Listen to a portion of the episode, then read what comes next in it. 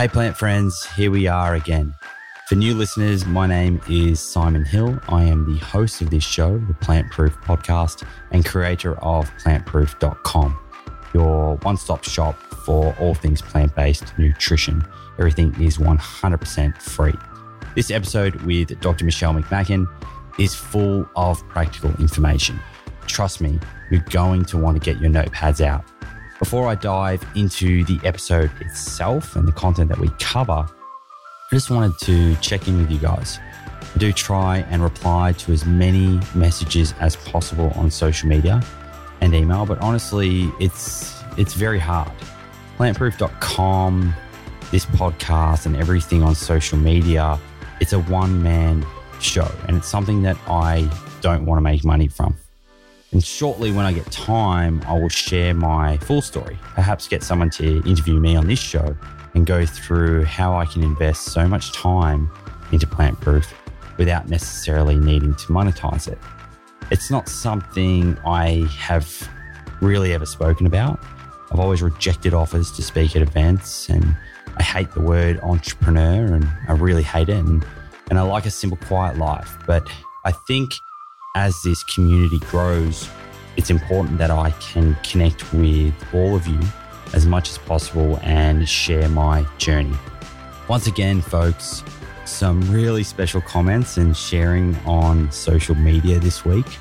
I always love to see what you're doing while you are listening to the Plant Proof podcast episodes and just hear how each episode inspires you. Some awesome Instagram stories this week, so thank you. Now, this week's episode. I had Dr. Michelle McMacken back on the show. If you remember, she was originally on the show earlier this year. I believe it was episode two. And if you haven't listened to that one, definitely worth checking out. One of the top ranking episodes so far. Michelle is an absolute wealth of knowledge. And in this episode, we get a little update on her Bellevue Hospital program, which we spoke about in episode two. Before we dive deep into what the optimal diet is. Is there actually an optimal diet? What does it look like? How diets like paleo and keto fare? What type 2 diabetes is? And the role of nutrition for managing and reversing type 2 diabetes. We talk about coconut oil, dairy, and lots more. Certainly an information packed episode with bucket loads of info to walk away with and think about. So, if you know anybody doing the paleo or keto diet or someone who has type 2 diabetes or is pre diabetic, then please share this episode. Just flick them the link and suggest they have a listen. Let's dive into it. Hope you enjoy the app. Dr. Michelle McMacken, welcome back to the Plant Proof podcast. Thank you. It's like to be back. Yeah, it's really cool. I think we we first did, I think you were episode two which was back in March or April this year, 2018. April, similar weather to now. Yeah, it's it's got really cold in New York just for my arrival. So I I packed one or two pieces of clothing suitable for this weather, but I might have to go shopping. yeah, yeah, I was going to say. so, what's going on? What's what's new since last time we caught up? I know that you've been you seem to have been very busy with the training of, of medical students and the curriculum side of yeah. things that I think last time you mentioned, and also seem to have been attending a plethora of plant based events and net, networking with many of you know other great doctors in sort of lifestyle medicine. Can you give us a bit of an update? Yeah, sure. So since we um, since we last spoke in April. I've done some public speaking to uh, to doctors around nutrition. That's one of my passions, and actually the big event I did in April was at the American College of Physicians, which is a big gathering of internal medicine doctors here in the States. It's a group that has about 150,000 members, and this is their national meeting.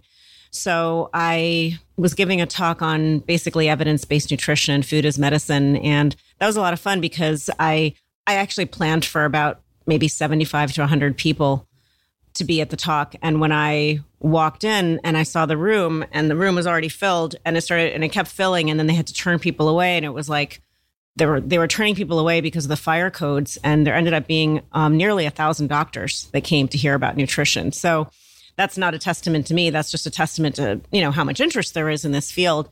And I took that, um, I think that, that's very heartening to see. And so that was a lot of fun. I gave that talk and um, there's a lot of interest and reverberation from that. And I've been giving some grand rounds of different medical institutions in the area and just really heartened to see how interested people were in that. And then in May, I spoke at the American Diabetes Association's on one of their national meetings on uh, specifically on plant based diets for diabetes, which is definitely my passion within a passion. Which we're going to jump into in, this, in, this, episode type 2 diabetes and the role that, that nutrition plays in, in sort of managing it. Yeah. So you mentioned there was 150,000 members of of what organizations it's called the American College of Physicians. American College of Physicians. Wow. And a large percentage of those are interested in lifestyle medicine or Well, I think that I you know, I have no idea. What I I I to be honest, I had no idea what to expect when I signed up to give this talk. I didn't know how much interest there was going to be, but I was excited they even accepted my topic as a topic.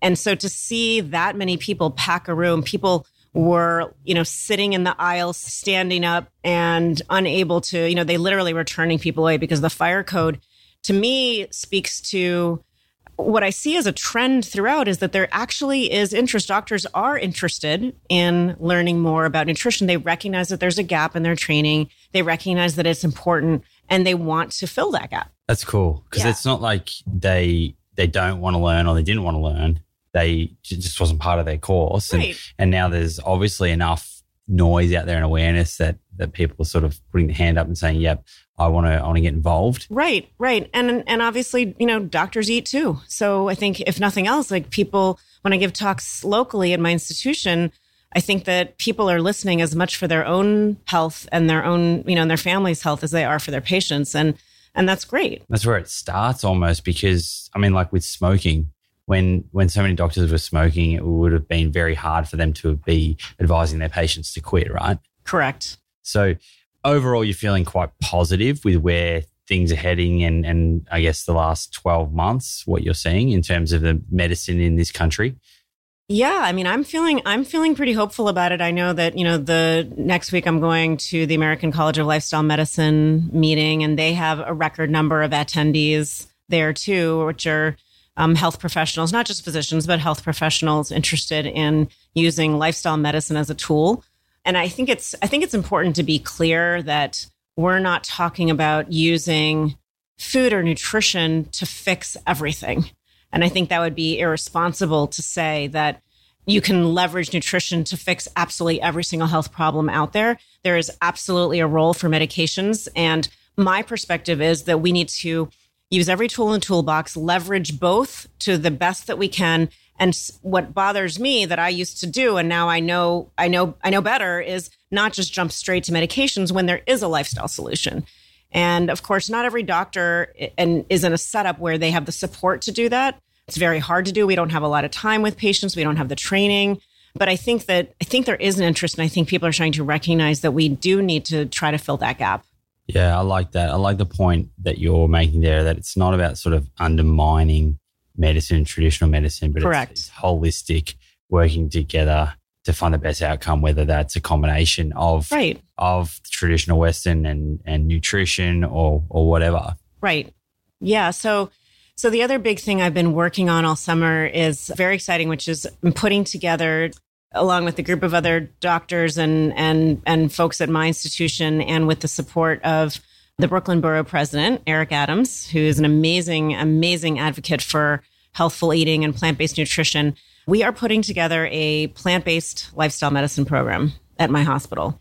And to my knowledge this is going to be the first program of its kind focusing on plant-based lifestyles in a what we call a safety net hospital system. So i work at uh, Bellevue Hospital, which is part of the the larger health and hospital systems in New York City, and we exist as a resource for all anyone who wants to receive excellent care, but especially people who um, don't have health insurance or would otherwise would not necessarily be able to have the same access to care. So we're part of this safety net system, and we are going to be offering this program to absolutely anyone who is interested in learning more about how to transition to either a fully plant based diet or as far as they want to go on the spectrum towards a plant based diet.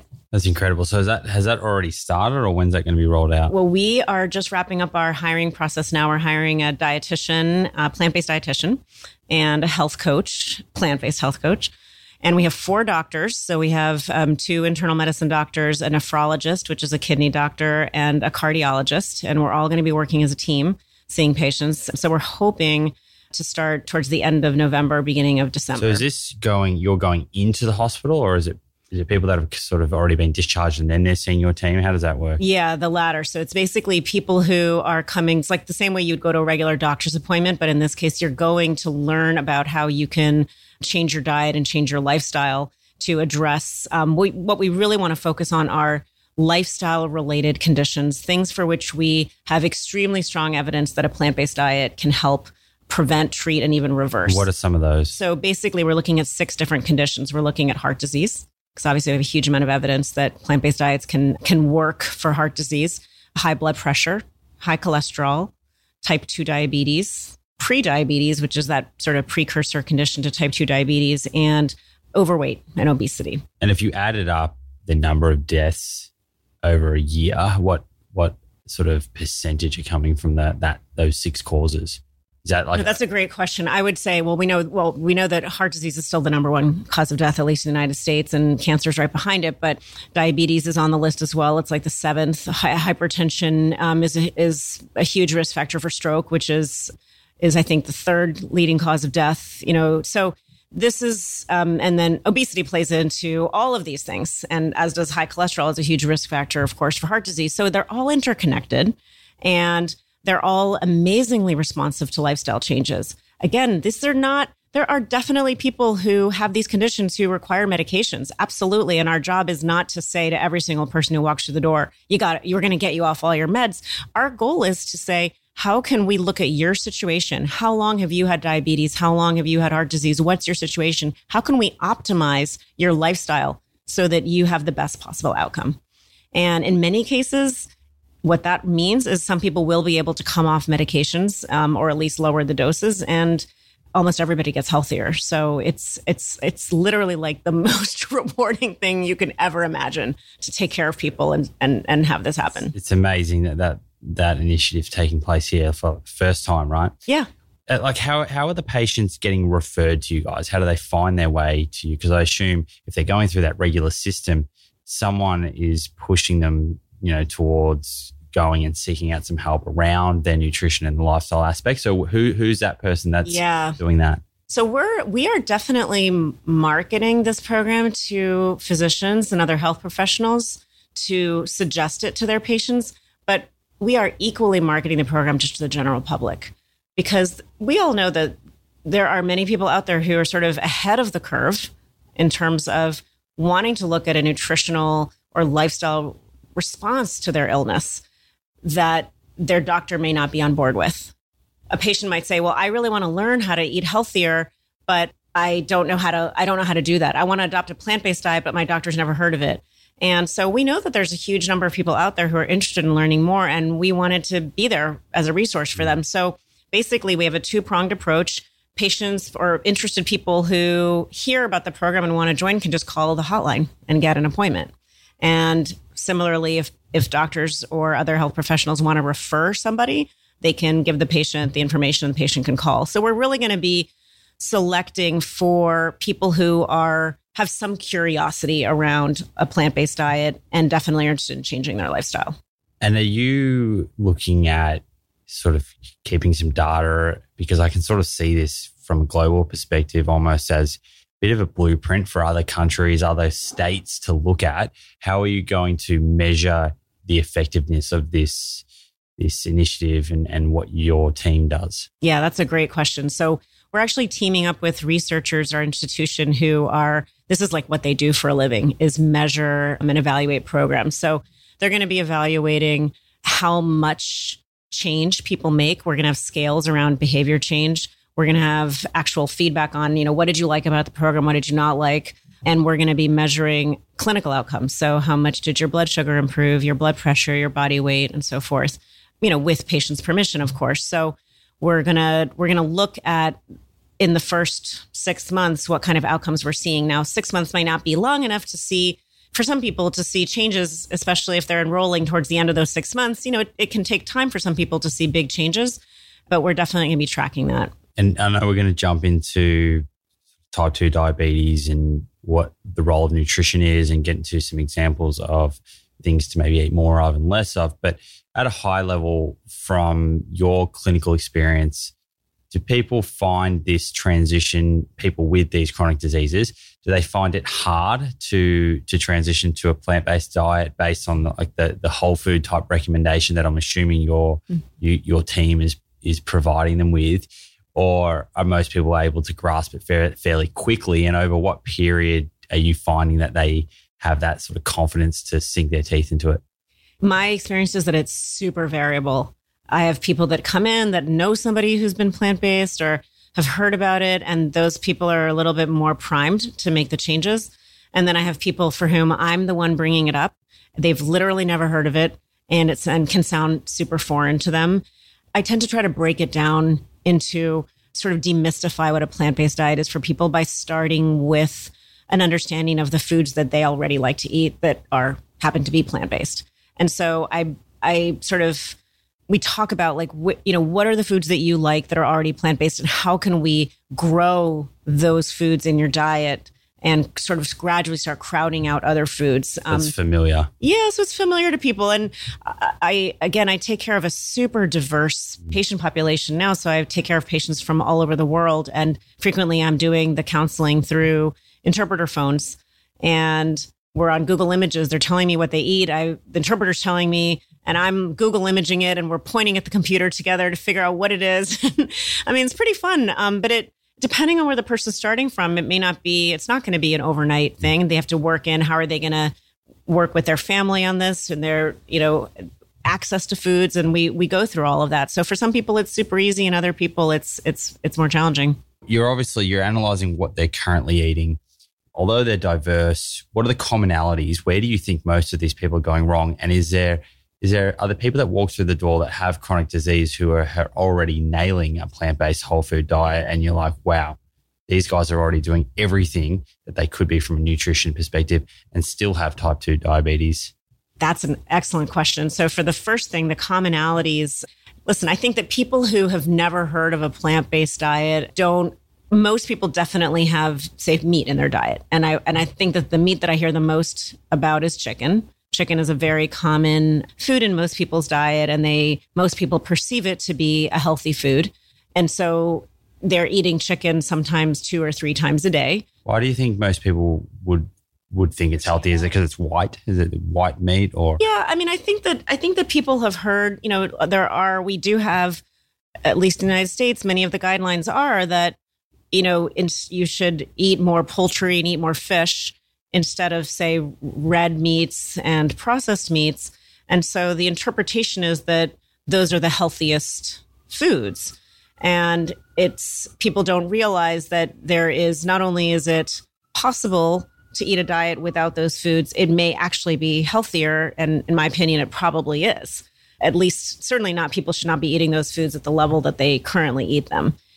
So I think there's that. And then there's, of course, there's all the things that you and I know about. You know, people grow up eating them, they taste good to them, it's their tradition, cultural reasons, comfort food, uh, all the stuff that we know.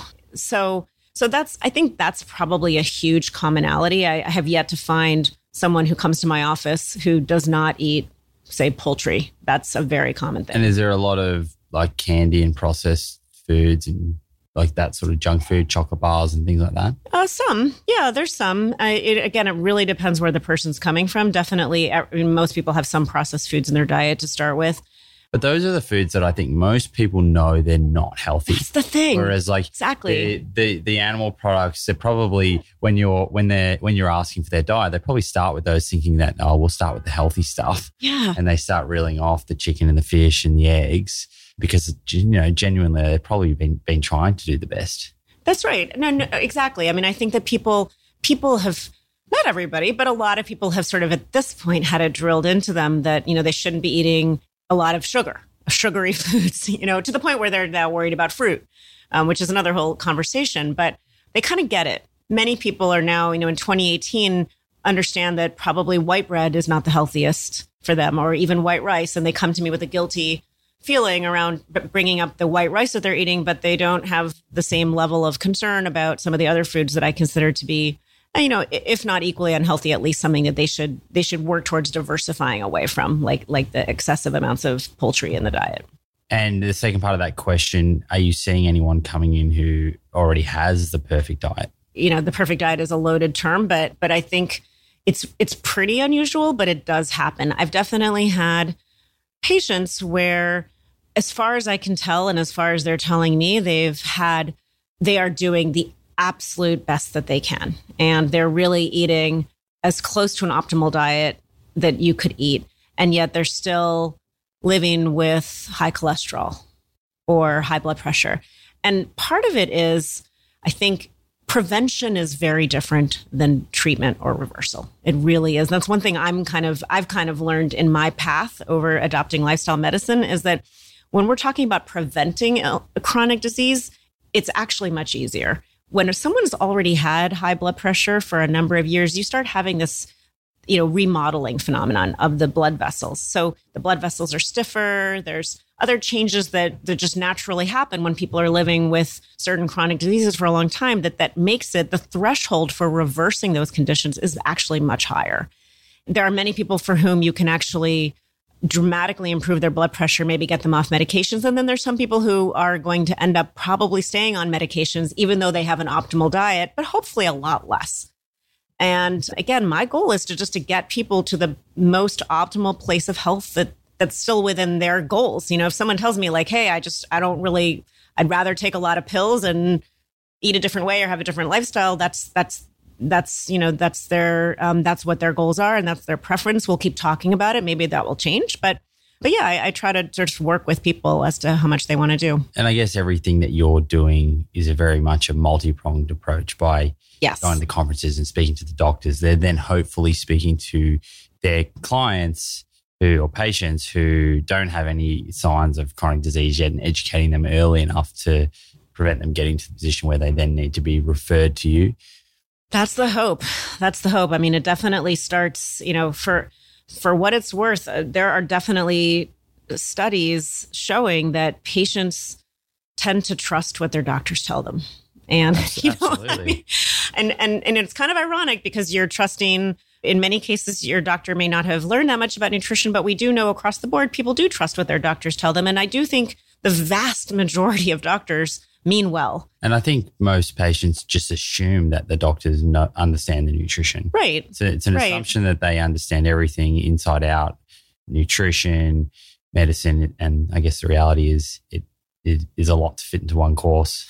There's a lot. It's a lot that that that's exactly right. There's it's hard to imagine fitting this into medical school education without actually changing the whole paradigm. And I think we maybe we talked about this before and mm-hmm. last time we got together, but you know, the paradigm is one that's very reactionary. You're treating illnesses after they've already started, and you're treating, you're largely treating symptoms of, you know, when, especially when it comes to lifestyle related diseases, not not necessarily ever addressing the root cause. So, so tell me, this one's more for me, but maybe maybe some of the listeners are also thinking this. I've seen a lot of titles, doctors' titles that say now say internal medicine or lifestyle medicine. Is that a something that when you graduate you can you can just title yourself that because you have a more holistic sort of outlook on where where what the role of nutrition or is that like a specialty where people go and learn more about nutrition? You're talking about uh, lifestyle medicine now? Lifestyle medicine yeah. Lifestyle medicine has been around for a while as a term and now there's actually a the american college of lifestyle medicine is actually offering board certification. So doctors and and other health professionals can actually become certified in lifestyle medicine. It's an exam, and then you study for it, and you pa- you know you pass, and and then you have the certification in lifestyle medicine. And I believe it's open to, I believe it's open to most medical fields internal medicine is a different thing. So internal medicine is the it's one of the branches of of medicine um, that you can choose after you finish medical school, as opposed to say choosing a surgical path or. So it requires ongoing branches. training to get that title. Internal medicine. Yeah. Yeah. So, well, you you do your your residency training, which is typically three years, and then some people after that decide to pursue additional subspecialty training like cardiology or endocrinology or so forth. And then you have to every ten years, at least in the states, you have to re you have to take board exams uh, to uh, Okay. recertify. Okay. Beautifully explained. Clears that up. All right. I used the word perfect diet before, and obviously that is a fairly loaded phrase. But I know people they, they want to know what is the optimal diet and there's there's so much confusion out there. You're reading and talking about this daily. I'm reading and talking about this daily. I'm I'm confused half the time by various papers that come out. It's like they they use one tiny aspect of the study and the media run with a certain headline. Then all of a sudden, the general public are scared or fearing something. And, and all of a sudden, we're back to asking the same question, which was already addressed a year ago, which we can jump into coconut oil, dairy, things like that Yeah. shortly. But what is the optimal diet? And where do things like saturated fat and cholesterol and whether we should be eating lots of those or avoiding them, where does all that come in? And what's what's the science saying to you and, Mhm. and all of your colleagues when when asked about this and when you see all this stuff in the media, how do you respond to what the optimal diet is with some uh, level of evidence? Yeah. So I think that the optimal diet, we know, I think we know enough to know what is, what should be the basis of an optimal diet. And then there are definitely some lingering nutrition questions. There's always, always going to be things that we still have to study and answer. But I think the evidence is very, very clear that we should be eating primarily minimally processed or less processed foods. We should not be basing our diet in these what we call ultra processed foods, which are in the States, about 58% of calories are from ultra processed, not even processed, ultra processed. So industrially produced foods that have additives that are not necessarily found in nature. It's crazy.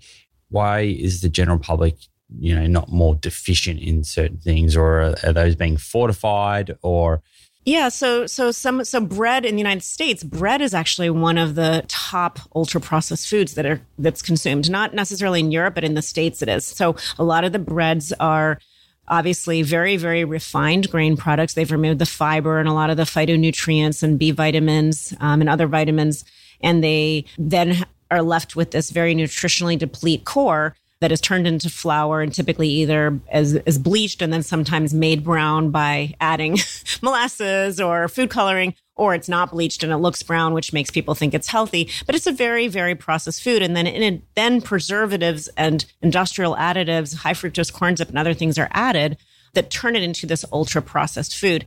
And yes, they do enrich it with some of the nutrients that they've taken away. And that's a great thing if you're worried about thiamine deficiency or folate. Folate, that's great that those foods have that. It would be even better if we got those nutrients from less processed foods. so? Um, so essentially, it's the way of thinking there. I guess from a food system is let's industrialize and let's create the most efficient way to create as much food as possible for as cheap as possible.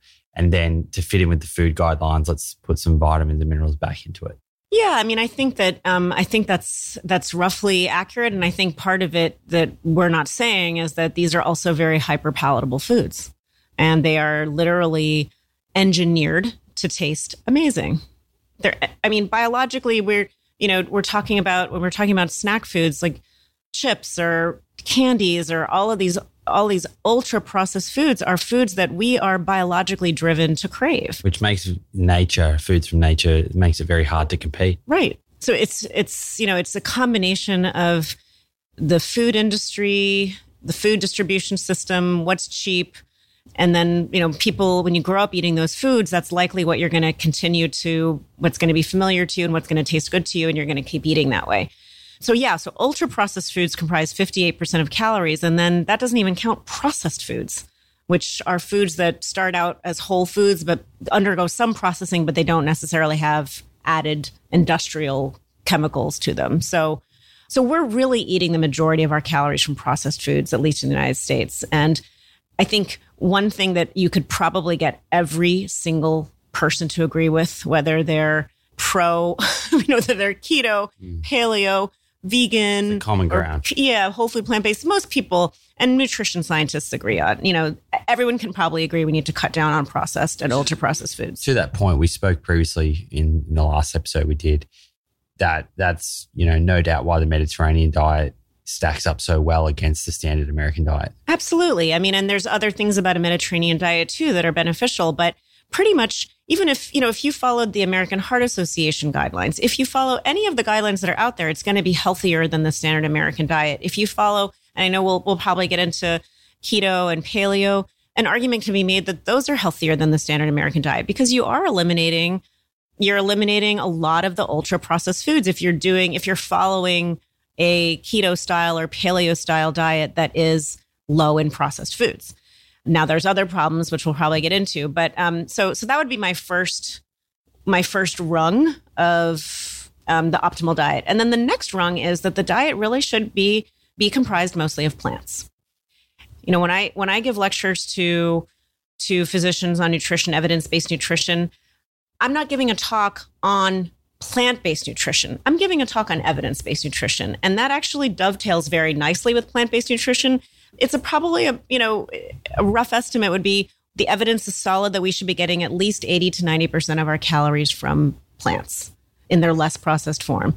What you decide to do with your extra 10 to 20% of calories, there are incredibly compelling arguments to be made for making it a fully plant-based diet From a health point of view or from an from an ethical ethical point of view and from an environmental and planetary point of view. But my position is, although I would love for all of my patients to be 100% plant based, I'm a huge believer in that. I think getting my patients and the population at large up to an 80% plant based diet would be so huge. I mean, we're starting right now, we're getting, we're, we're, pro- you know, we're getting on the average, you know, 6% of our calories from whole plant foods. We're, we have a long way to go you know, I, the common ground that I would see with someone who's not 100% plant based is like, let's just get everyone to move in that direction. And that's my message when I talk to doctors. It's like, let's just get people moving along that spectrum. And it's a win-win-win for all of those things, all of those pillars we just spoke about, whether it is health, That's right. or ethical or sustainability. That's right. Paleo, you mentioned paleo. Obviously, paleo does include some animal products. They remove certain things like grains. They're sort of anti dairy. But one thing that the paleo community and the, I guess, plant based community do not see eye to eye on is the role of saturated fat and cholesterol. And, you know, there's, there's been some stuff recently where various, various sort of well known paleo people have come out and, you know, been quite strong in their opinions that the science for saturated fat and cholesterol causing increased chance of total mortality, saying that it, there is no association. And this has led to confusion among people of the general public and, and people giving nutrition advice. What do you say to that? And what is the evidence around saturated fat, cholesterol, and longevity? Sure. So, first of all, I do think it's super confusing. And I think if I had not personally taken the time to do a lot of reading and nutrition and, and study nutrition, I would be as confused as the next person. And it's even still confusing. So, I want to validate anyone who's confused out there, it's understandable. But I think the simplest way to think about it is you have to always remember that when you do nutrition science, any kind of nutrition science research, you always have to think about if you're increasing one nutrient or decreasing one nutrient, what are you eating instead? So, this is extremely relevant when it comes to the saturated fat studies. So, just to back up and talk about, you know, what is saturated fat? So, saturated fat is one of the three types of fat. We have we have saturated, we have mono, we have polyunsaturated, and we have trans fats. I should guess there's four types. And so saturated fats are fats that do not have any double bonds technically, and they're sort of rigid and line up and don't have any kinks in them, and they're good for structural support um, in, in in various um, functions in our body. So saturated fats are largely found they're found in anything that contains fat will contain some saturated fat. It's just a matter of percentages. So across the board when you look at foods that are very very rich in saturated fat dairy fat is probably the highest um, is one of the highest ones we also have foods like you know beef chicken pork lard processed meats, certainly. And in the plant world, we have coconut oil, palm oil, but to some degree, even vegetable oils have some saturated fat. Olive oil, I think, is, if I'm not mistaken, around 14 or 15% saturated fat. Nuts, avocados, all fat containing foods have some. It's just a matter of how much. And likewise, dairy and beef, for example, have monounsaturated fat which is the type of fat that's also found in olive oil and thought to be heart healthy. And we'll get into why they may have different effects um, in those different foods. And then polyunsaturated fats are fats that are found typically in plant sources. Um, that's your typical sort of vegetable oils found in vegetable oils, nuts, and seeds. And um, trans fats are found, they're primarily found in when you take a vegetable oil and it's industrially processed to become a solid at room temperature. So, like your old school margarines used to have a lot of trans hydrogen- fat. It's hydrogenated. So, anytime you look on the label and you see partially hydrogenated something oil, that contains trans fats. And of all the different types of fats, uh, trans fats are pretty much considered the the most unhealthy. That those are the ones again that everyone agrees are a big, big problem as far as as far as heart disease. What are the, cardiovascular what are the main risk. sources of trans fats so that snack foods. Yeah. Yeah, processed foods. If you look at the label and again, you'll it it, it, the the marketing is very tricky because they're allowed to round down after a certain number if they if they get the serving size low enough and therefore the trans fat amount low enough they're allowed to round down to zero and they're allowed to say zero grams of trans fat per serving and they just make the serving size small enough so that it becomes zero grams of trans fat per serving but in the united states a lot of that is going to be regulated out around trans fats because it's well acknowledged that they're extremely uh, atherogenic and promote cardiovascular disease. So, um, back to saturated fats, I think that for a long time, the dietary guidelines back in the 70s and 80s, there was this sense that it was all fat that caused disease. So, there was no division of different there was no looking at different types of, of categories of fat. It, the, the message was everybody should eat a low fat diet. And i think that the response to that was industry cre- started capitalizing and creating foods that were low fat but highly processed. So if you have something that tasted great with a lot of fat in it and you're removing the fat what do you add to it to make it more palatable? It's yeah. probably sugar mm. or white flour and so what we have is a generation that was raised to believe that they should be following low fat diets, but eating probably equally unhealthy foods because they were laden with refined grains and added sugar and actually eating more calories too. And that's because there's no fiber, so you're not as satiated, so you can just keep eating those processed foods. Yeah, and I think I think you know because it's a couple of things. It's that the foods themselves, these hyper processed foods, are very low in fiber. They're extremely dense in calories. So you eat a small amount and you get a lot of calories at the same time. And like I said before, they're just engineered to make you keep coming back for more. You just can't stop. Yeah. You know, they just, you just keep going. So it's all those reasons. So for a long time, everybody thought low fat was it, and and they you know they're from from the work of nutrition epidemiologists, people like uh, Ancel Keys and so forth, that we knew that there was probably a connection between saturated fat and heart disease, and there were randomized trials that showed that. But the message that got out to the public was largely a low fat message. So fast forward to to about 2010 and then into 2014, there were a couple of big studies called meta analyses that were published. And a meta analysis typically takes studies that have done primary research and lumps all of the findings together to look at one lo- to see if they can come up with what is the overview, you know, big take home point from all of these studies. And so the meta analyses that were published in 2010 and 2014, and then there was one in 2015, looked at saturated fat and the risk of cardiovascular disease and the risk of cardiovascular mortality as well as overall mortality. And what they found across the board was that there was no increase in cardiovascular disease or mortality for people that were eating more saturated fat. And so this kind of blew up.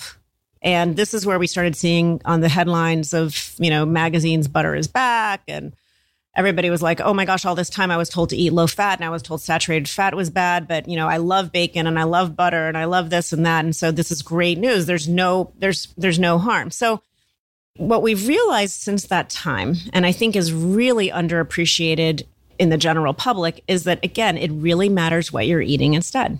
So if you are eating a diet that's low in saturated fat, but you're filling yourself up with a lot of sugar and refined grains, turns out those things are equally bad for you. So when you compare that to people eating a diet that's high in saturated fat and you don't see any difference, that doesn't necessarily mean saturated fat is good for you. It just means that it's equally bad for you. So in modern era, and by modern era, I mean like the last five years, there have been these um, fantastic studies that have actually been sophisticated enough with their methodology to make these substitutions. So, for example, what if we replace 5% of calories from saturated fat with plant protein or with whole grains or with polyunsaturated fats, which are largely vegetable oils? Then what do we see? In those studies, consistently, and we're talking about hundreds of thousands of people, we see consistently a benefit. So, eating any of those categories of foods instead of saturated fat does tend to benefit you. So, it's always about what you compare it to. I think the other thing I would add is that when people eat low saturated fat diets, they tend to be, um, historically, they tend to be high carb diets. And I don't really like to use the term carbs because carbs is just super confusing. What is a carb? A carb, there's no, it's not a, it's not a food. Uh, it, it's, it's an, it's a macronutrient. And so a carb could refer to anything from, you know, fruit to Froot Loops and there are vastly different nutritional differences. So when we're talking about a low saturated fat diet, what most people default to when they're eating low saturated fat historically has been a very refined, as I said before, refined carbohydrate based diet. And so you really can't interpret when you take two things that are equally bad for you, you really can't make an interpretation that one is actually okay. They're just equally bad. Recently, there's been the pure was it pure study, the one that came out. Yeah, had uh, there was headlines about dairy saying that dairy isn't linked to to greater mortality. Is that what happened there? Were they comparing people that were consuming a lot of dairy to people who had higher diets in carbohydrates, but it wasn't clear what kind of carbohydrates they were eating, or what? How how did that they come to that conclusion? Yeah, so the pure dairy study is interesting because so the pure cohorts or the pure methodology is it's a really it's it's a really cool methodology because they're looking at, I think, between 18 and 21 different countries around the world, which this hasn't been done, you know, to this degree with the sophistication up to this point. And what they're looking at is low income, middle income, and high income countries. And that's really valuable information. But the problem is, it's actually very hard to compare people who are eating dairy in a low income country to people who are eating dairy in a high income country. And when you do that, it's very hard to eliminate out some of the what we call confounders or variables that might be contributing to health outcomes that don't have anything to do with dairy. So, for example, if you're eating dairy, if you're from a low income country and you're eating dairy, are you someone who's getting valuable nutrients from dairy that you literally probably couldn't get otherwise because of the infrastructure of the food in your country or so forth? And so, therefore, it probably is a benefit relative to something else you could be eating. Or is it that you happen to be someone who is higher income and so you can afford dairy and so you're also eating, you know, so you have higher access to healthcare? I mean, who knows? It's very, very hard to compare across countries and across income levels. And that's that's one of the problems with with a study like that. The other big problem as I see it with the pure dairy study is that they only did a dietary assessment at the very start of the study. So they took all of the people that were enrolled in that study and did one questionnaire at the very beginning of the study and then followed them, I think, for an average of seven or eight years. Yeah, wow. And who knows, you know, who knows what happens to people's diets over that time. And I think the most the most important point about the pure dairy study is that it's just one study. And we all, you know, all these headlines and reports are so tantalizing. And people who love dairy are like, oh, good, look, here's a study that supports the way I like to eat. And we do that too in the plant based world. We're, we're just as guilty of doing that. But we all have to keep in mind that each additional study is just one more study. You have to think about the context that that comes in. And for many of us, it's hard to keep track of all these studies that are coming out. But I can, I can tell you that the, the picture with dairy is quite mixed. We have a lot of studies showing the potential for harm, especially with dairy fat. And then we have studies showing potential for benefit or neutrality. There's an overlay about, you know, a lot of the studies that do show benefit have been funded or industry funded studies, and that might be a concern. And we also have we have pretty solid data that dairy is tied to harms not just of cardiovascular disease, but of different types of cancers. For example, prostate cancer, there's a very close association there. Dairy is tied to increases in hormones like insulin like growth factor 1, which causes increased cell proliferation and potential increased risk of, of tumor cell growth. Dairy is not a necessary food for us. And so when we choose to eat dairy, we're not necessarily eating something that we have to eat for health at least in countries where we have access to those other you know nutrients that you would find in dairy from other places so when your patients come in and, and they are consuming a lot of dairy what do you how do you sort of suggest that they either wean off or stop and what are, what do you suggest they drink as an alternative I usually recommend if they're depending on what they're using dairy and I always tell them like no one has no one has a need to drink milk of any kind. So even if you don't like almond milk or soy milk, you don't even have to drink that. But if you want it on your you know your oats or your cereal or, or whatever for for cooking, that's of course fine. And I most of my patients are actually pretty they've they have access to the non-dairy milks especially almond and soy those are you know readily available where we are here and not super expensive in this day and age. So that's a great option for them. And then, and there's tons of non dairy options yeah. that are out there. And if you've got the time, you can always make it yourself with yeah with. Yeah, if you make it yourself, that's great. And one of the advantages to buying it is that it will be, in many cases, it can be fortified with calcium. And and you know we can we can get into this later if you want, but there, that is what they call sort of one of those nutrients of concerns for people eating a plant based diet. We do need to we do need to pay attention to how much calcium we get in our diets, and that's for some people. If you know if you're eating 12 cups of kale a day, maybe you're okay. and, and, that's awesome. But, but for many of us, it, it's nice to round it out with a fortified milk if you, if you have access to that. That would be a lot of chewing. You'll be a lot of chewing. okay. So just coming back to saturated fat and, and fat in general, you said it earlier that there are healthy fat sources and we don't want to sort of demonize fat across the board. Saturated fat obviously does creep into a whole food plant based diet. Sure. You said, um, sure. You know, nuts and seeds and things like that, they do have saturated fat in them. Inadvertently, we're all going to be consuming saturated fat. Is there a certain amount that people should be looking to to not go over, or if you just sort of eat balanced whole food diet, you you will be fine? And I guess my second part of that question is: Is saturated fat is it essential? Do our can our bodies make it? What's what's the what's your thoughts on that? Yeah, I mean, can I answer the second one first because it's easy. It's yeah. not essential at all. We make it. We are capable of make manufacturing saturated fats. We do a great job of that. So you don't need to consume any saturated fat. The only essential fats that we need to consume are the omega 6 and omega 3 fats, which are types of polyunsaturated fats. And so we can find those in a plant based diet quite readily through nuts, seeds, avocados, even, I mean, all, all plant foods contain some fat, um, whether it's, you know, in different quantities. So you can eat, readily get those and, and great, you know, great sources of omega 3s just for the, for the listeners are, are the ground flax seeds, chia seeds, hemp seeds, walnuts. Walnuts are a great source. And um, and of course, you know, for those of us who there are some situations where I do recommend taking a direct active form, I call it, of omega 3, which is the DHA and the EPA. And we can get that from algae based sources that are readily available online and, uh, yeah. you know, in stores. Sold on Amazon and exactly pretty much every health food store these days. Exactly. And, and, that's sort of another topic into itself, but I do think that the evidence is probably mounting that many of us should think about getting an algae based source. Not everyone converts the parent form into the active form. ALA, yeah. Yeah, exactly. Yeah. Um, so when you're eating the the flax seeds and the chia seeds and so forth, you're getting the ALA, but how much of it are you converting to the active form? So I think the, the thinking is starting to move in the direction of if you're eating a fully plant based diet, that is something that you should consider looking into getting the algae based DHA or EPA. And particularly if you have certain chronic health conditions, like certainly if you're pregnant or breastfeeding, that's a recommendation if you are um, you have diabetes or high blood pressure you probably or you're older you're not going to convert as well either. So those are those are strong recommendations yeah. there too.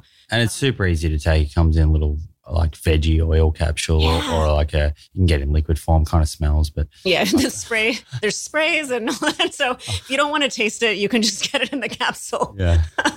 But yeah so saturated fat is not essential. We make it And so anything we consume is just kind of above and beyond. And you're absolutely right. We are all of us are going to be consuming some saturated fat in our diets. And and that's okay. I think that as far as how much, what's the upper limit of what we should consume, it really depends on your uh, the health conditions that you're living with. If I'm just going to answer this in a completely evidence based way, I would say that if you have heart disease, I agree with the American Heart Association recommendation that saturated fat should be kept.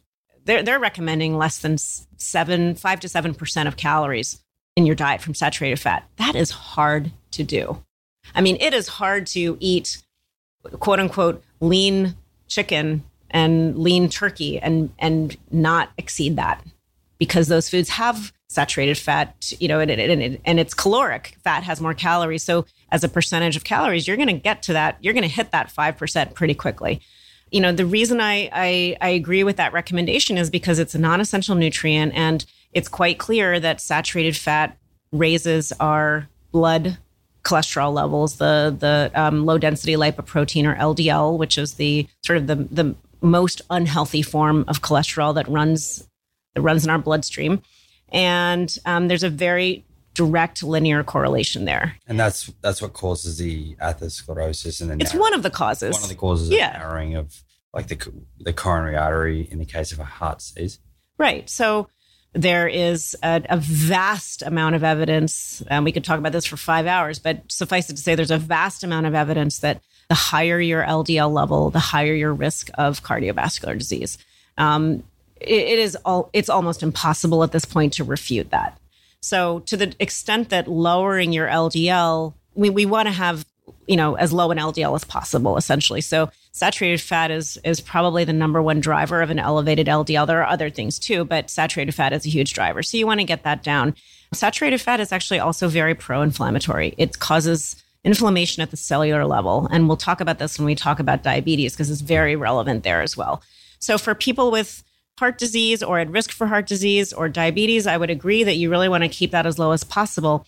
But I don't recommend anyone go around tracking their exact macro and micronutrients unless you are, you know, there's some specific reason why you need to. If you're just eating a varied diet that's based in mostly whole plant foods, you are naturally going to get your saturated fat down to a healthier place. So, are there any sort of standout though plant foods, or is it, I guess it's probably like the processed oils that if you did have chronic disease, you're having eating 100% plant based diet that you would want to limit? Well, I think that the the most obvious one in the plant world is probably the coconut and palm oil products. Uh, so there's so much controversy about coconut oil. It's definitely got this health halo around it. It's been made sexy. Yeah. Coconut exactly. has been made safe. and you know, coconut. Uh, you know, many um, coconut tastes great, right? It, it's a delicious food. I think that if you're if you if you enjoy coconut, it's eat the coconut meat. At least you're getting the fiber and some of the other nutrients. But pure coconut oil is, you know, like any oil, it's 100% fat, and in this case, it's primarily saturated fat. I think it's some estimates between 85 and 90% yeah. saturated fat. Now you'll hear people talk about what it's a different type of saturated fat and and there's definitely some truth to that because we probably should not use the term saturated fat. We should say saturated fats because there's different saturated fats. There is some biological diversity. One of the saturated fats in coconut oil is lauric acid. It's a 12 carbon chain, medium chain saturated fat. Which is why you see MCT exactly exploding. Exactly. And it doesn't it doesn't raise in the in the feeding trials. It hasn't been shown to raise LDL cholesterol as much as butter, but that's not a very high bar. So we know for sure that it raises LDL cholesterol for sure. What we don't know about coconut oil is we don't have big outcome studies on actual events. So if you feed people diets that are high in coconut and coconut oil compared to people that eat low amounts of coconut oil where you keep everything else the same, do they have lower risk of heart disease, diabetes, all that? We don't have those studies. So all we're going on is that we know coconut oil tends to raise the cholesterol, the bad forms of cholesterol, and that's not a great idea. Um, you'll also hear people claim that coconut oil tends to raise the HDL, which is the high density lipoprotein and tends to be uh, called the good cholesterol. And that's really tricky because we used to think that raising HDL was a great thing and that the ratio of LDL to HDL was a was something that you know really mattered. But the reality is we now know from a lot of drug studies and other studies that what we do to HDL artificially, whether we raise it through food or raise it through drugs, doesn't actually affect heart disease outcomes, cardiovascular risk. It's much more about the function of HDL.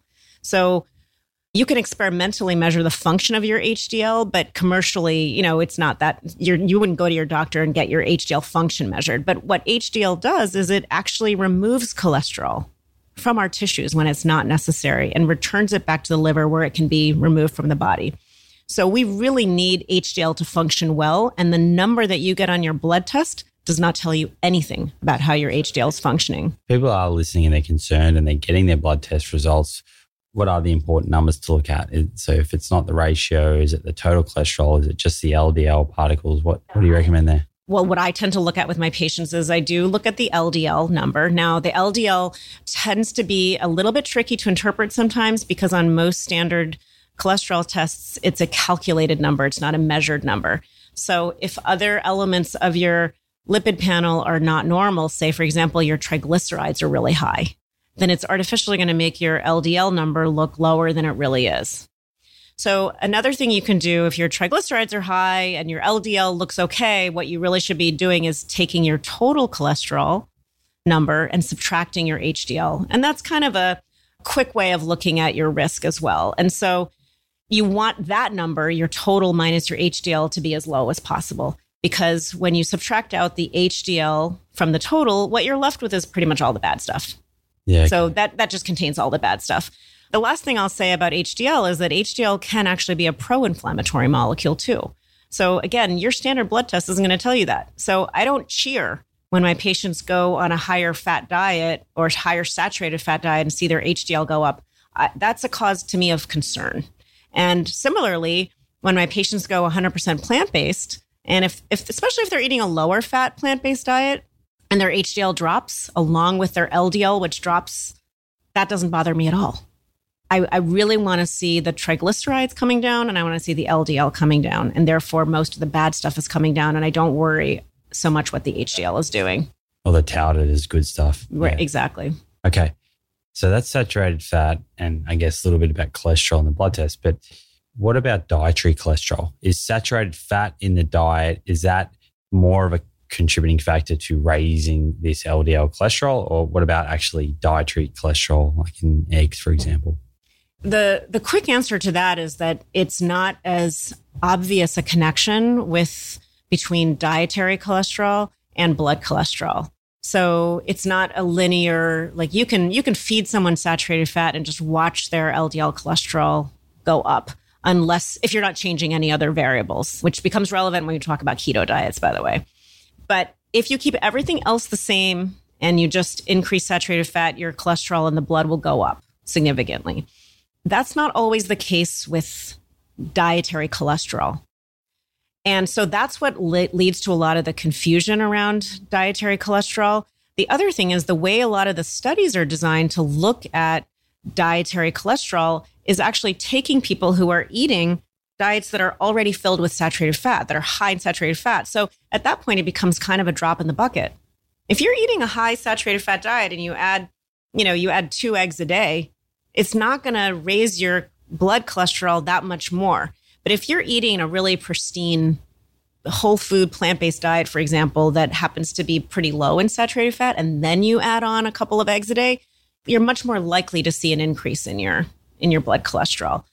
I think that in many cases, except for eggs, it's pretty much a it, it's a moot point because they run together in most foods. Eggs eggs are kind of the one food where the the cholesterol predominates. It's le- and the saturated fat is a little bit less. Um, but otherwise, they kind of run together. So it's kind of a it's kind of a moot point. And do know that the cholesterol in our diets tends to promote the oxidation of LDL, the bad cholesterol, which then tends to directly promote atherosclerosis or the buildup of of plaques in our blood vessels. So it's not just again about the number. It's not that simple about what your LDL is doing. You could have the same LDL, you know, but but if you're eating dietary cholesterol, it might be actually causing your LDL to be more pro-inflammatory. Yeah, wow. So if if someone walked into your clinic and you know they've got chronic disease and they come in and they yes you know say Dr. Dr. Michelle, I am looking at doing a paleo diet. So we're just pulling this back to, to paleo for a second.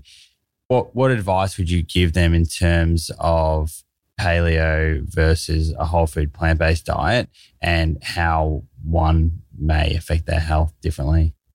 I think that the paleo the paleo phenomenon is really interesting because the perception of what people ate in Paleolithic times is not always stacked up to what, what we're learning about what people may have eaten in Paleolithic times. So, for example, there's evidence to suggest that people in Paleolithic times, obviously, it was a, we're talking about huge, huge swaths of time here. It's not just like a, you know, it's not, it's not even just a thousand year period. It's a huge amount of time and different parts of the world. So people ate differently according to what they had access to. But in general, in most civilizations, people were eating really high fiber diet. They were eating between 70 and 150 grams of fiber a day. You know, for your for your listeners to give an example, you know, just to put that in context, the average, at least in the United States, the average person gets only about 15 grams of fiber a day. So, what types of foods were they eating to get that much fiber? They were eating like really gnarly, you know, gnarly fruits that you wouldn't even recognize now, like bananas that were just filled with fiber that were not you know, the bananas, this, the, these supple, you know, b- genetically bred foods that we have now that are that look perfect in the store. That's of course not what they looked like then, and they were just getting eating whatever they could get their hands on: roots, tubers, berries, these fruits, in natural state. Yeah, yeah, and so they were very fibrous foods, and and they were also eating just what whatever they had that was available to them, essentially.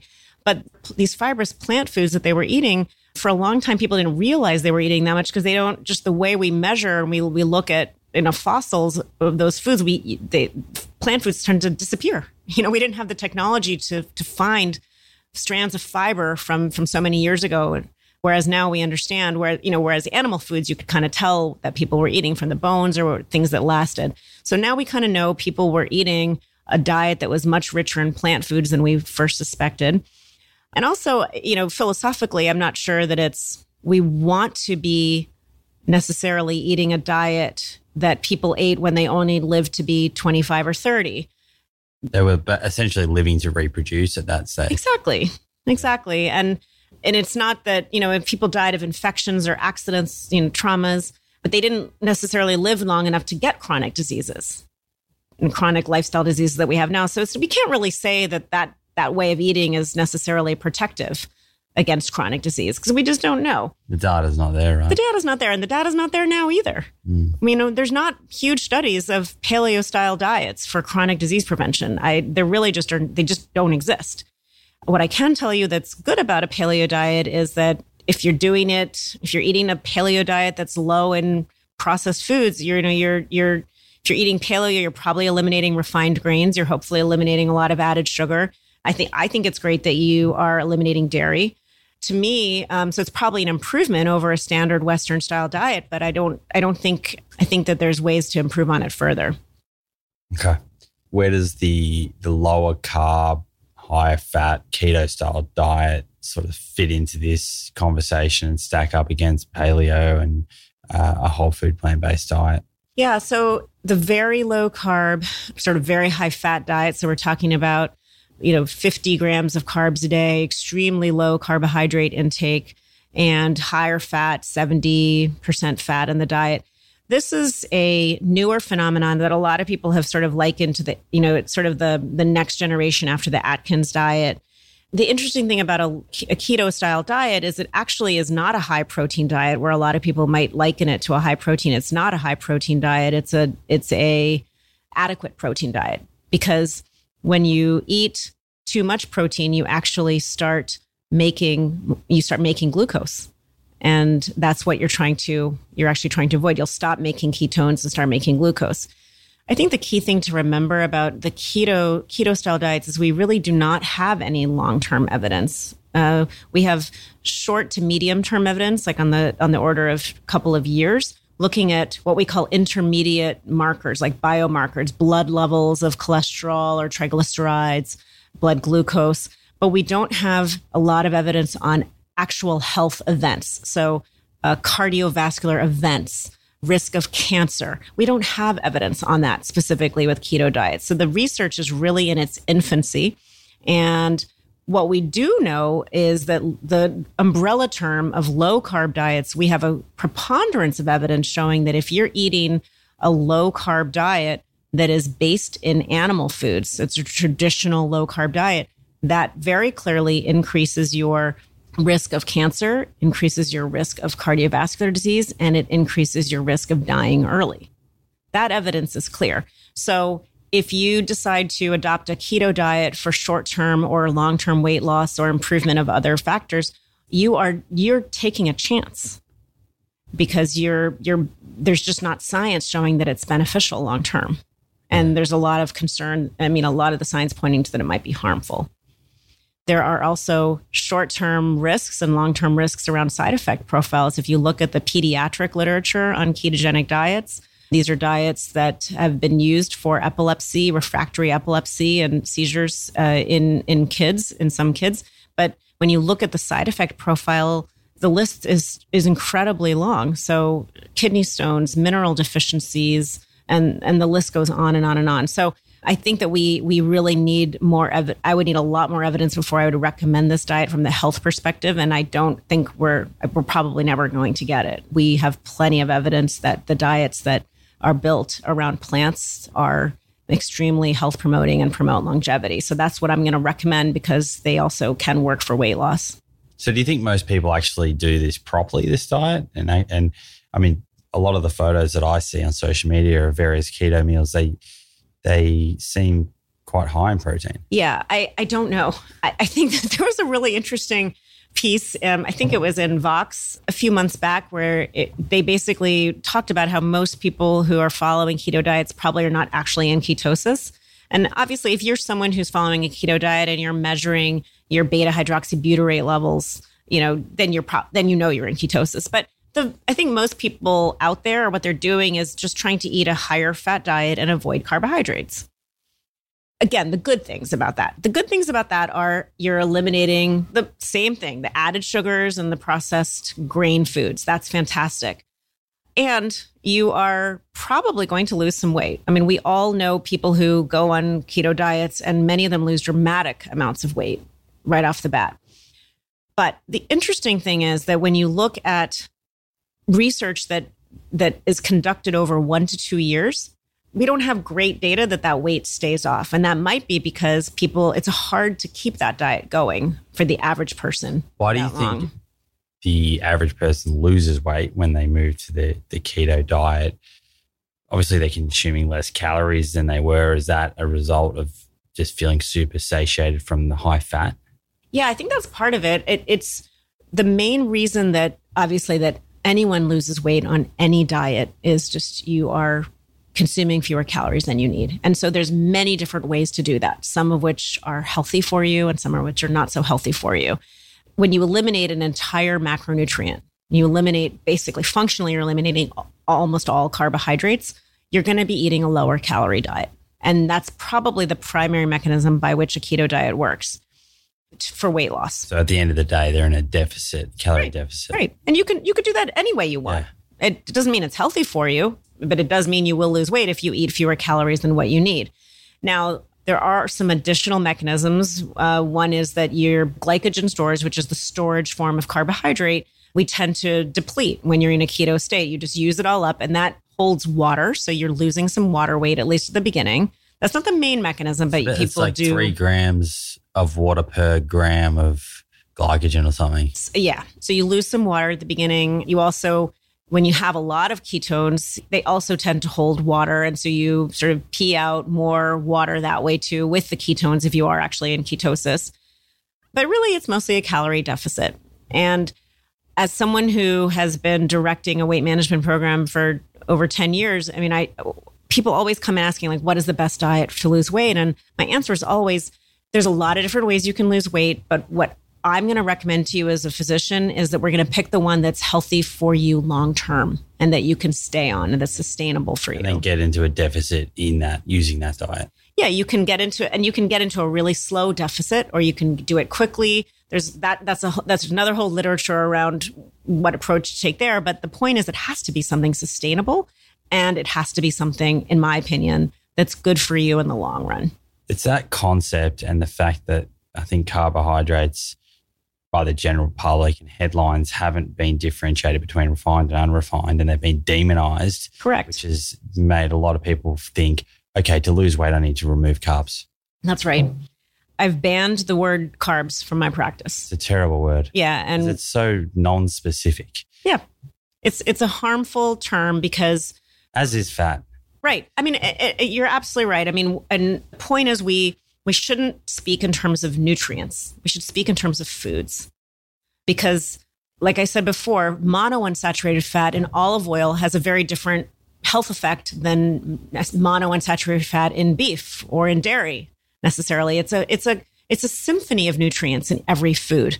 So is it packaged with, you know, what what else is it packaged with? Is it packaged with, you know, advanced glycation end products, heme iron, branched chain amino acids, other things that might contribute to disease, or is it packaged with fiber and phytonutrients and so forth? So it's always about the package. Yeah, these, these macronutrients essentially, I mean, they work on packaging and at a high level give you an indication of roughly what's inside, but it, it does it requires another another way of thinking. And I guess the best thing is it's actually really simple.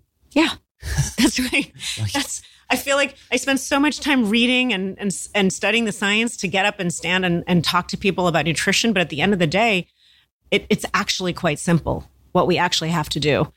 And when people overcomplicate it or read, you know, get gets pulled in by labels on the front of a box that say low fat or high protein or, you know, what have you, that's where things start to go wrong. So just to summarize, wrap that up, keto is high fat, it's a low carbohydrate, moderate protein diet people will get weight loss results as a a result by default of being in a calorie deficit, most likely. Mm-hmm. But you're suggesting there's healthier ways of eating and consuming. Let's jump in to type 2 diabetes, which I know is one of your real passions when it comes to chronic illnesses. Let's start off, I think, by getting to understand like the statistics. So, how many people is type 2 diabetes affecting? What type of people? Is it young people? Is it children or adolescents? Is it older people, males, females, fit people, people who are inactive? And how does it differ from type 1 diabetes? Sure. So, type 2 diabetes is more common than type 1. And at least in the United States, about 12% of adults have type 2 diabetes. And around the world, I think it's something like 420 million people have type 2 diabetes. It tends to be, although there is a there's definitely a big genetic component to type 2 diabetes, it does tend to run in families. It is extremely tied to lifestyle habits and particularly to body weight. So it's very sensitive to changes in body weight, as opposed to type 1 diabetes, which is really um, an autoimmune condition where the body tends to attack its own cells in the pancreas that make insulin. And therefore, you have a deficiency or relative deficiency of insulin. So most of my practice and most most practices tend to focus on type 2 diabetes simply because it's more common.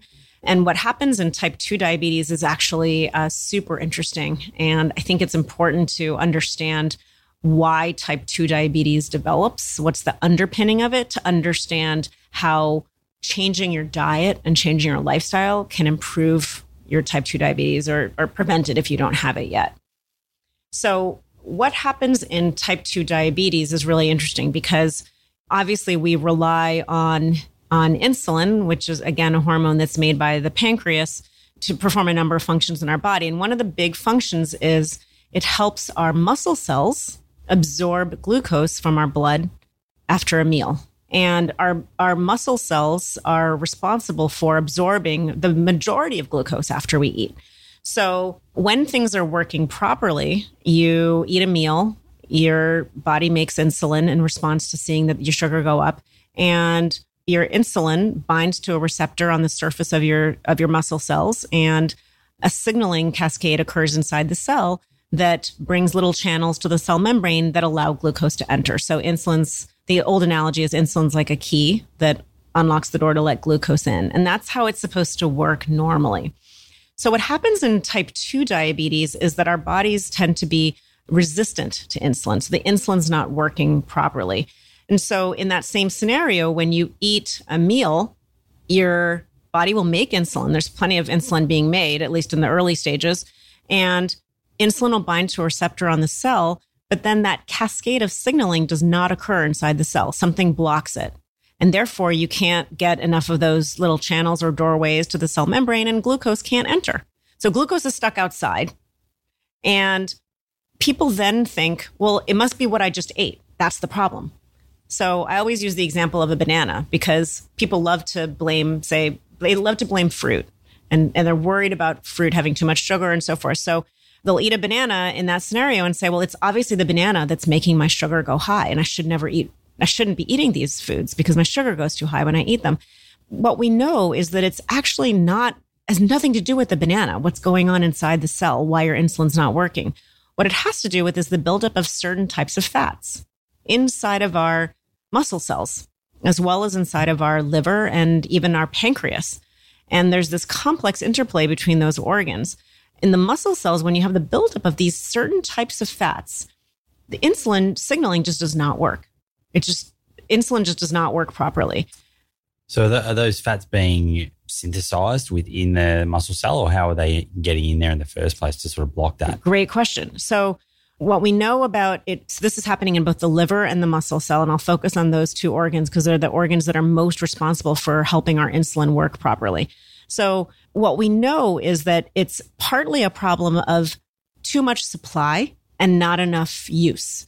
So for example, when people tend to when people tend to put on a lot of weight, an unhealthy weight gain, there's sort of this spillover effect from the fat cells. And you were not supposed to be storing fat in our skeletal muscle and our in our muscle and our liver. We're supposed to be storing it in our fat cells. But when we gain a lot of weight, sometimes fat just gets released from the fat cells and travels over to the muscle and liver cells and gets stored there, where, where it causes all this insulin resistance.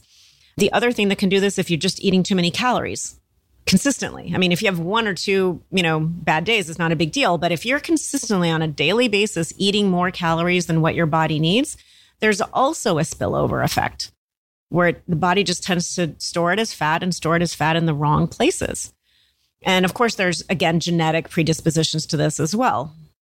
When it comes to fat, I think I think sometimes there's a message out there that, um, in my opinion, is a little bit oversimplified. Just saying that we eat fat, it gets stored as fat it's not really that simple. And we know that from looking at, you know, people who eat high fat diets, if they're losing a lot of weight, it might offset the fat that they're eating in this process. But if you're eating a lot of fat, there will still be a spillover effect where fat gets stored in the wrong places, and particularly saturated fat. We don't see this as much with monounsaturated and polyunsaturated fats from primarily from plant foods um, to a point. This is even if you're in a calorie deficit and you and you're eating a lot of saturated so fats. So that's the thing we don't we don't necessarily know the answer to, and I'll and I'll, I'm going to come back to that because how do you figure out how well your insulin is working and how insulin resistant are you? That is a critical question.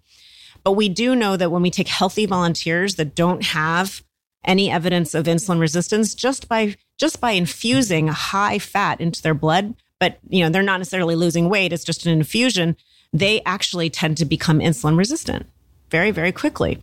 So there is something about having high fat in the blood that tends to make us store it, what we call ectopically, in the wrong places in the liver and skeletal muscle. And then there's other things. Those are all the excess supply factors. And then there's factors inside the cell. So cellular inflammation tends to promote the deposition of fat. When we have oxidative stress, which is related to inflammation, and finally, when our mitochondria, which are sort of the, you know, typically called the powerhouses of the cell, so they're responsible for oxidizing nutrients and, and creating energy, when they can't keep up, when they're dysfunctional and they can't burn the fat that's in our cells that's supposed to be burned for energy, and it keeps building up, that's when we get this insulin resistance too. And there are things that cause the mitochondria not to, to work that well. And some, again, some of it's genetic. So to wrap up, basically, too many calories, unhealthy weight gain, eating high fat, especially high saturated fat, and then inflammation are all the things that tend to cause the fat to build up inside these organs. And and what What type of people is this affecting? Is this something predominantly for people of a certain age or gender, or is it anyone? The risk of di- type 2 diabetes does tend to increase with age, but we're seeing type 2 diabetes at all ages. And we're seeing it in, in kids now, in young kids. So it can develop pretty quick, like Oh, from, yeah. from from a, a, a healthy body, pathophysiology, and the onset of it can Yes. can happen quickly. Yes, and there's and again, I don't want to underemphasize the role of genetics in this because there are definitely people who carry extra body weight, even you know a lot of extra body weight who are obese and who don't have any overt sign of type two diabetes or even really a lot of insulin resistance when it's measured. So there are definitely genetic differences that determine who's going to have this problem of insulin resistance at a given body weight. And we also know, you know, related to genetic differences, there are racial and ethnic differences. So for someone, for example, from South Asia, having a body mass index or a body weight that would be considered healthy for a Caucasian is actually putting you at risk for type 2 diabetes. So there's a lot that we don't understand about it, but we know for sure um, that there are definitely associations with certain types of foods and eating habits and with weight gain and with a surplus of saturated fats and calories. And from a, a patient point of view, what are what are they dealing with on a day to day basis? If you develop type two diabetes, how does their life change? It, it, it, honestly probably depends how advanced your diabetes is. So I have patients that come to my office and their blood sugar is through the roof. You know, the, a, a, a random blood sugar is 300 or 400, which is extremely high. It shouldn't really be. It shouldn't really be higher than certainly shouldn't be higher than 200. It should really be more like less than 160.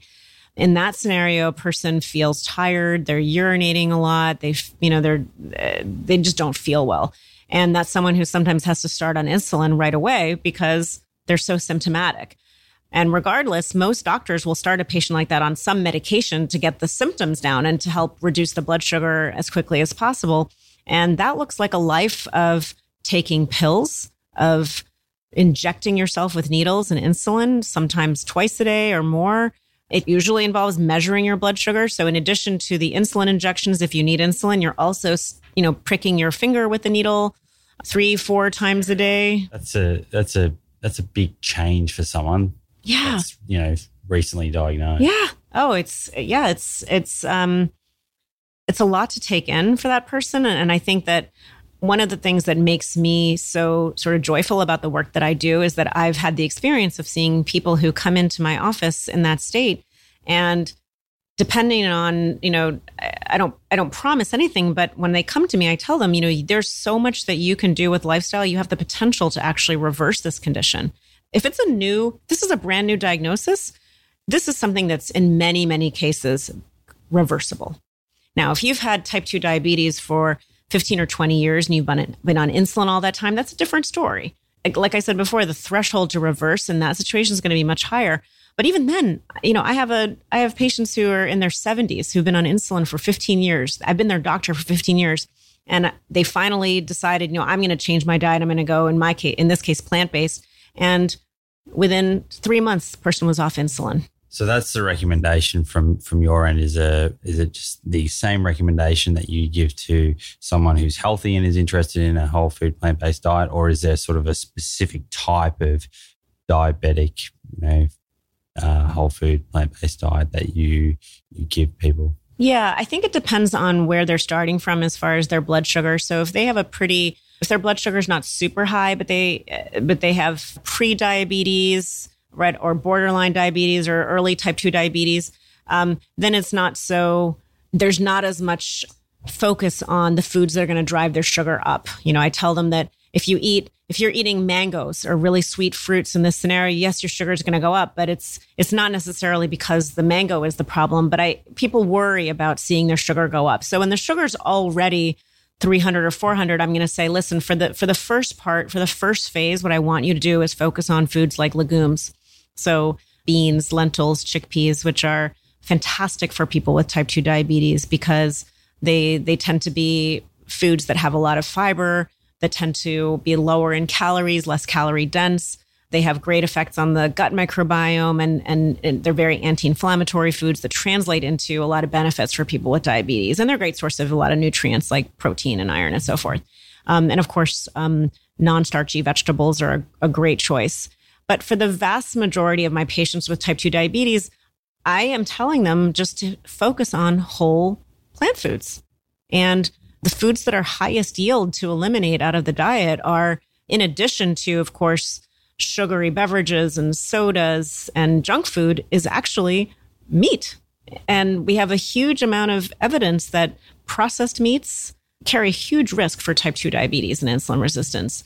So if they're eating foods like ham and bacon and pepperoni, salami, sausage, hot dogs, all of those foods, getting those out of the diet has a huge impact. And is it thought that going back to your point on the fat and the, the insulin resistance, is that what? It's partly the saturated fat, but it's also, again, it's the whole food. So iron in its heme form, so iron from animal foods is one of the is one of the biggest contributors to inflammation at the cellular level. Transitioning away from animal based sources of iron to more plant based sources of iron also helps with diabetes. And there's other things as well. There's the fact that a lot of these foods are metabolized by our gut bacteria to make a compound called and, and into our liver called to make a compound called TMAO, or trimethylamine N oxide, which um, is also linked to insulin resistance. So it's it's the nutrients in the foods, how they're packaged together, and how they affect our how they interact with our gut bacteria. All of that goes together. So, are there any clinical trials or RCTs that have looked at patients with type 2 diabetes and compared uh, a standard, you know, recommended diabetes diet or perhaps a standard American diet against a whole food plant based diet and looked at outcomes over time? Dr. Barnard and his group, um, through Physicians Committee of Responsible Medicine, have actually looked at a low fat vegan diet, which was essentially a whole food plant based diet compared with an American Diabetes Association diet at the time. This was um, their first study was published in 2006, and then a follow up study for over a year follow up was published in 2009. And what they did was they randomized patients to follow either one of those two diets. And in the in the arm where they were asked to follow a low fat vegan diet, they were basically told, don't count carbohydrates, don't count calories, just eat plant foods just eat basically uh, legumes, uh, so beans, lentils, chickpeas, eat whole grains, eat fruits, and eat vegetables. They were actually asked to limit added oils. They were asked to limit nuts, seeds, and avocados. So it was a pretty low fat diet. And the American Diabetes Association group was asked to eat a calorie restricted diet according to what their body weight was. And so they were actually asked to eat smaller portions and be cognizant of how much they were eating.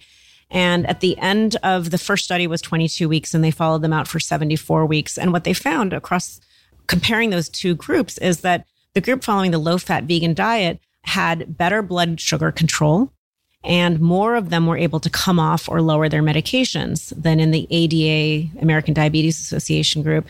They also found that they actually lost more weight and they had lower cholesterol levels. They were actually, these are patients who were actually not counting calories or measuring portions or doing all the things that are very typically what we're telling people with type 2 diabetes to do. We're saying, if you look at instruction books for people with type 2 diabetes, many of them will have a picture of a white bagel and say, just eat a quarter. Now, I can guarantee eating a quarter of a white bagel is better than eating the whole thing. I absolutely agree, but there is a there is another way. That's just looking at one component, calories. Yeah. yeah, there is a better way. After that study, did the ADA make any changes to their recommendations? And like, I just wonder, even even other patients. Yeah, you probably can't answer this, but I imagine patients that were in that trial then would have been very interested to try the low fat vegan diet. So, the American Diabetes Association actually now recommends a plant based diet as one of the options for people with huge. type 2 diabetes. It's huge. It's fantastic. So, that came in after that.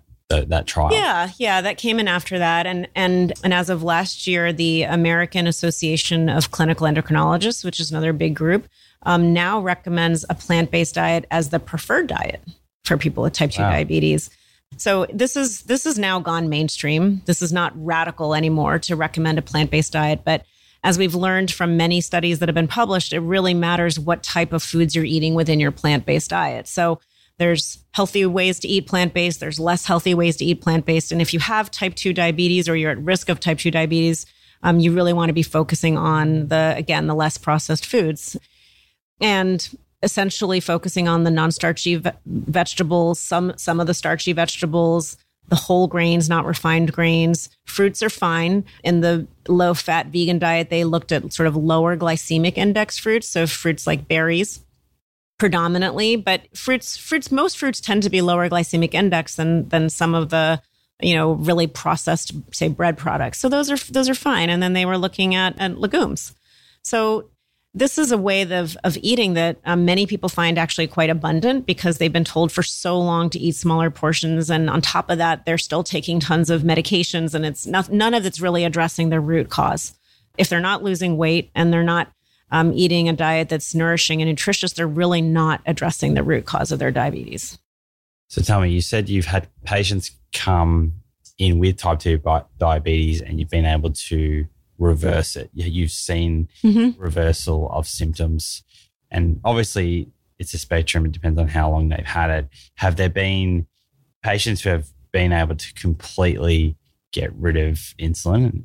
Oh, yeah, definitely. I mean, the, the most recent example I have is a woman who is in her 70s and she's been on insulin for 20 years. And she's definitely an outlier. I didn't expect her to be able to come off insulin, but so she's fully off insulin. Yeah. Wow. Yeah. She's still on she's still on oral medications. She's still on on pills. Was she a skeptic at the start? Yes. well, it, I've been After her doctor 15 years and she's still and it wasn't until um, she had sort of a, an epiphany moment and she decided to give it a try and and I kind of talked her through what a plant-based diet would look like with the foods that she already liked and she's Puerto Rican like me and so I had some facility with, you know, the foods that she liked and I and I said, you know, you should absolutely eat rice and beans. That's fantastic. And she had, she just, it's, people have to unlearn a lot of the advice that they've been told before. And I told her, if you like fruit, that's fantastic. Eat fruit. Eat whatever, eat all the veggies that you happen to like and, and potatoes if you like, especially if you like sweet potatoes, those are fantastic. So she just, she did that. And she eliminated the meat and the eggs and the dairy out of her diet, the processed foods, the snack crackers. She lost some weight, not a ton. She didn't have a ton of weight to lose, but just the change in the diet. I actually, within 36 hours, got a phone call from her visiting nurse and said, you know, her sugars are, are, are going pretty low. And I was like, oh, okay, well, let's decrease her insulin. And over the course of the next six months, we got her off insulin completely. It's amazing. It's great. And there's there's there's probably people listening who who either have type 2 diabetes or maybe a family member or a friend does and maybe they're not as fortunate to, to be able to come and see a doctor like you that completely understands it and is across it. I know you've written, you've you've got a paper on type two diabetes that I've read before, which is a great read, and, and I definitely send that around to people. But where where do you recommend people go if they want to find a little bit more information on type 2 diabetes and the role that nutrition can play and perhaps take some of that information to their doctor and how would you suggest that they approach that yeah, so I think that you know one of the re- one of the one of the best resources is probably the Physicians Committee for Responsible Medicine website, which is uh, pcrm.org. They have a whole section on uh, diabetes as well as other health conditions, and they have a lot of resources there that are all evidence based. And I would say that you know the, the paper that we wrote is is written for you know in a medical journal and is something that is it's fairly long but it does go through a lot of the evidence that was available at that time as of last year. And even even since then there have now been even more studies about plant-based diets and diabetes. And that's open access. Anyone can read that or share it with their Google, doctor i'll put a link there but if you google yeah. dr michelle mcmacken type 2 diabetes it comes yeah. straight up. Yeah it should come up you know, there's other, you know, for people who are interested in looking more at some coaching or more information, there's um, masteringdiabetes.org is a great group where they talk about how a low fat plant based diet can be used to treat uh, type 2 diabetes and actually type 1. There's less evidence around treating type 1, but even people who have type 1 have some element of insulin resistance. So getting the unhealthy insulin resistance promoting foods out of the diet, like especially the, the animal proteins and the saturated fats out of the diet can help a lot with insulin requirements. People with type 1 will almost always need to be on insulin for life, but the amount of insulin can be reduced if they're eating a healthier diet in many cases. But yeah, and and type 2 responds fantastic. And just one extra point that I want to clarify. I know maybe some people with type 2 diabetes have been recommended to go on a low carb diet mm-hmm. because there's there's been a little bit in the literature around a low carb diet and helping to sort of manage the symptoms of type 2 diabetes. What do you what do you think about that? And how does that compare to this whole food plant-based diet which is definitely not a low carb diet? Right right. I think it's i think it's really tempting and understandable why people would be advised to try a low carb diet because when you the food that raises your blood sugar the most is food that's rich in carbohydrates. So why not lower that food? It, it's tempting to think that you are addressing the root cause of the problem if you eliminate carbohydrate rich foods, because then your blood sugar will go down. And so what we're seeing with many of the low carb diets, including the very low carb diets like keto, is people's blood sugar absolutely goes down. The issue is this you cannot say that you are reversing your diabetes if you're not eating carbohydrates. Because what diet, what type 2 diabetes is, is a problem with tolerating carbohydrates because your insulin's not working properly. So if you're not eating carbohydrates, it's just you're just starving your body of the, you know, it's of the carbohydrates. Yeah, but you're not actually you're still not addressing the root cause. Now, I will admit that if you're following a, a, low carb diet and you're losing weight, then the weight loss is addressing is is addressing the root cause. And so that's what makes this very hard to tease out. But what I would love to see is a study where for two groups of people that lose the same amount of weight, feeding one of them carbohydrates, feeding them both carbohydrates, but one's following a low carb diet, one's following a high carb diet, how do they respond? We already know that people eating plant based diets who reverse their diabetes, that's true reversal. They're eating a high carb diet, you know, sometimes up to 70 or 80% carbs, and they're still not having diabetes. Their sugar staying, tolerating it, it's normal. So that to me is addressing the root cause. If you are following a low carb or keto diet, and what happens to you if you eat a mango, that's the real test. Is your insulin working? Well answered. Well, Michelle, thank you very much for joining me again on the Plant Proof podcast. You are a wealth of knowledge, and no doubt I'll uh, reach out to you next time I'm in New York to get you back on the show. And I didn't paint the picture actually for the listeners, but we're in Chinatown. Yeah. What was the recommendation of that restaurant you said I should check out? Oh, Ja Ja Ja. It's, ja, ja, ja. It should, we should really be calling it Ha Ha Ha, but they all pronounce it Ja Ja Ja. It's Mexican. Uh, yeah. I feel bad saying Ja Ja Ja. Uh, well, I'll have to check that out and I will report yeah. back to everyone and, and, and, let you know how it goes. So, awesome. once again, thanks very much for your time. Really appreciate you coming down. And I know that all the listeners are going to benefit from, from hearing from you yet again. My pleasure. Thanks, Simon. Whoa. I told you Dr. Michelle McMacken was a wealth of knowledge. I really hope that you enjoyed that episode. If you did and, and want to share feedback, please do so on Instagram and, and tag at plant underscore proof and Michelle's page at veg underscore MD. That's V E G underscore M D. We would love to see what you thought of our conversation. And, and also, we're happy to answer any questions that you may have. Have an awesome day wherever you are. And I look forward to seeing you in the next episode.